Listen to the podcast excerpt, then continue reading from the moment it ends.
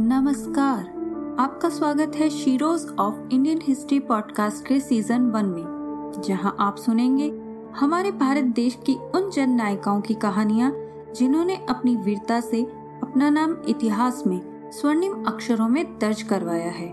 मैं हूँ आपकी होस्ट हेमू वर्मा, और आज मैं आपके लिए लाई हूँ ऐसी ही एक नई कहानी।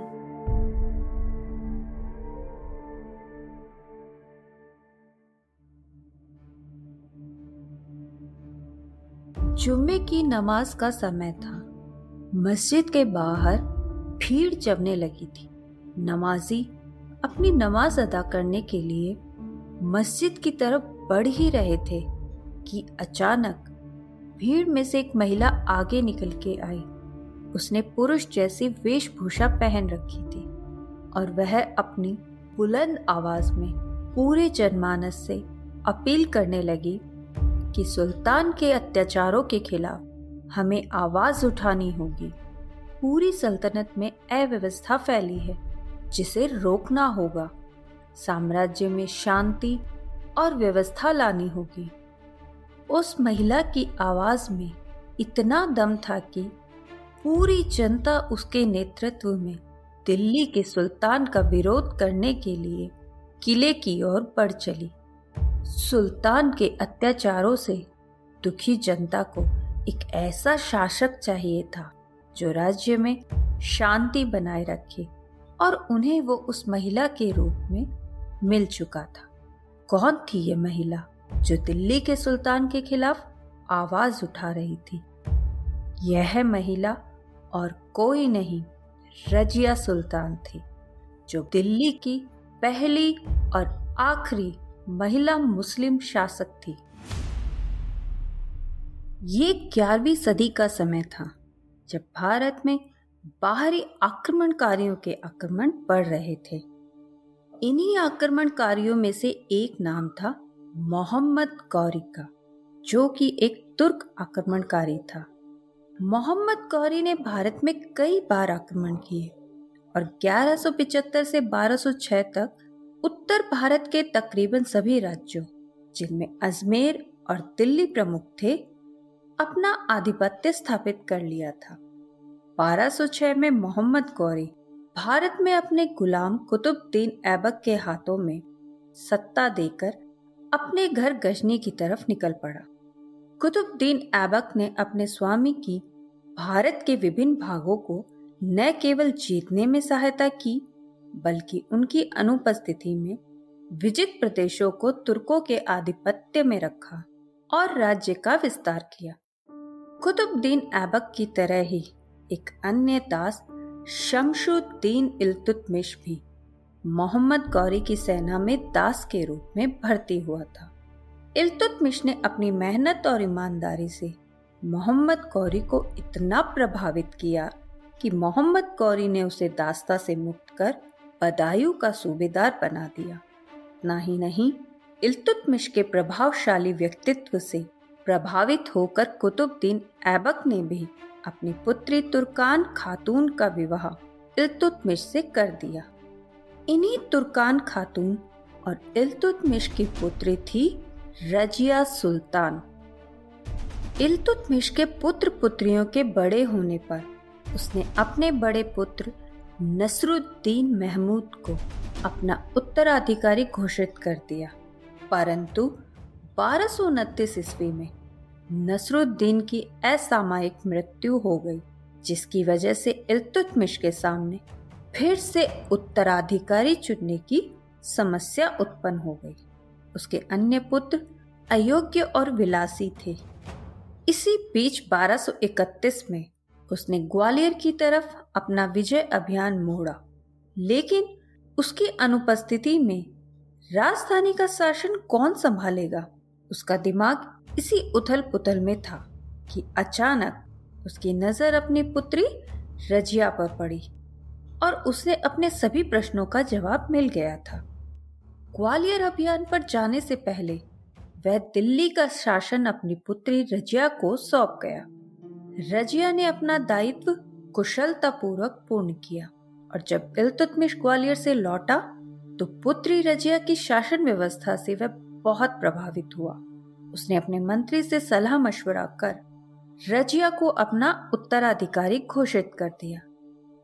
रजिया को उत्तराधिकारी मनोनीत करना उस समय एक असाधारण निर्णय था और राज परिवार में कोई भी सुल्तान के इस निर्णय से खुश नहीं था।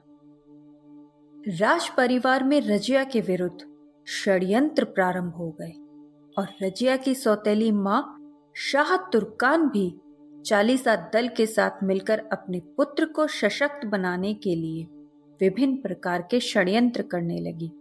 चालीसा दल इल्तुतमिश के द्वारा बनाया गया एक दल था जिसमें उसके चालीस विश्वसनीय और वफादार बहादुर दास सम्मिलित थे।